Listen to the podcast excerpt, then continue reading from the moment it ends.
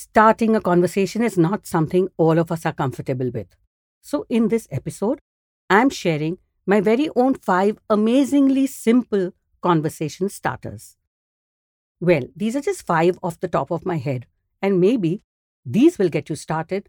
And if they do, I'm glad. The number one on my list that never fails is tell me about yourself. Because everyone loves to talk about themselves. It works wonders for both persons because the conversation just gets you and the other person to revisit and appreciate your own journey. Besides, you never know what you will find in common. The second option is quite easy too, because the thing you will always have is wherever you are and the place you are at. Whether you are at someone's house, restaurant, workshop, or even sightseeing, there will always be something to ask about the place you both are at or why you chose to be there. Here is the third one. When you are with someone you have not seen for a long time, better not lead with the weather or the traffic. Instead, ask, What's new with you? Lead on to asking about the photos they've posted on social media pages or the trip they took or the good shows they are watching. Don't forget to ask about the family or how the children are doing. It never fails. Moving on to number four. Have you ever just really wanted to join in an interesting conversation that someone is having on a table next to you?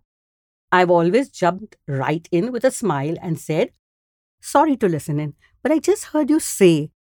And there you have it. Oh, yes, I've had people jumping in on my animated conversations too. All conversations may or may not lead to lifelong friendship, but it will be a fun conversation for sure. Last but not the least, I just put out my hand and say, Hello, I'm Hira, and go on to appreciate whatever has caught my eye about the person. If the person responds, then I go right ahead and talk more. I've had the most amazing conversations and made so many new friends too.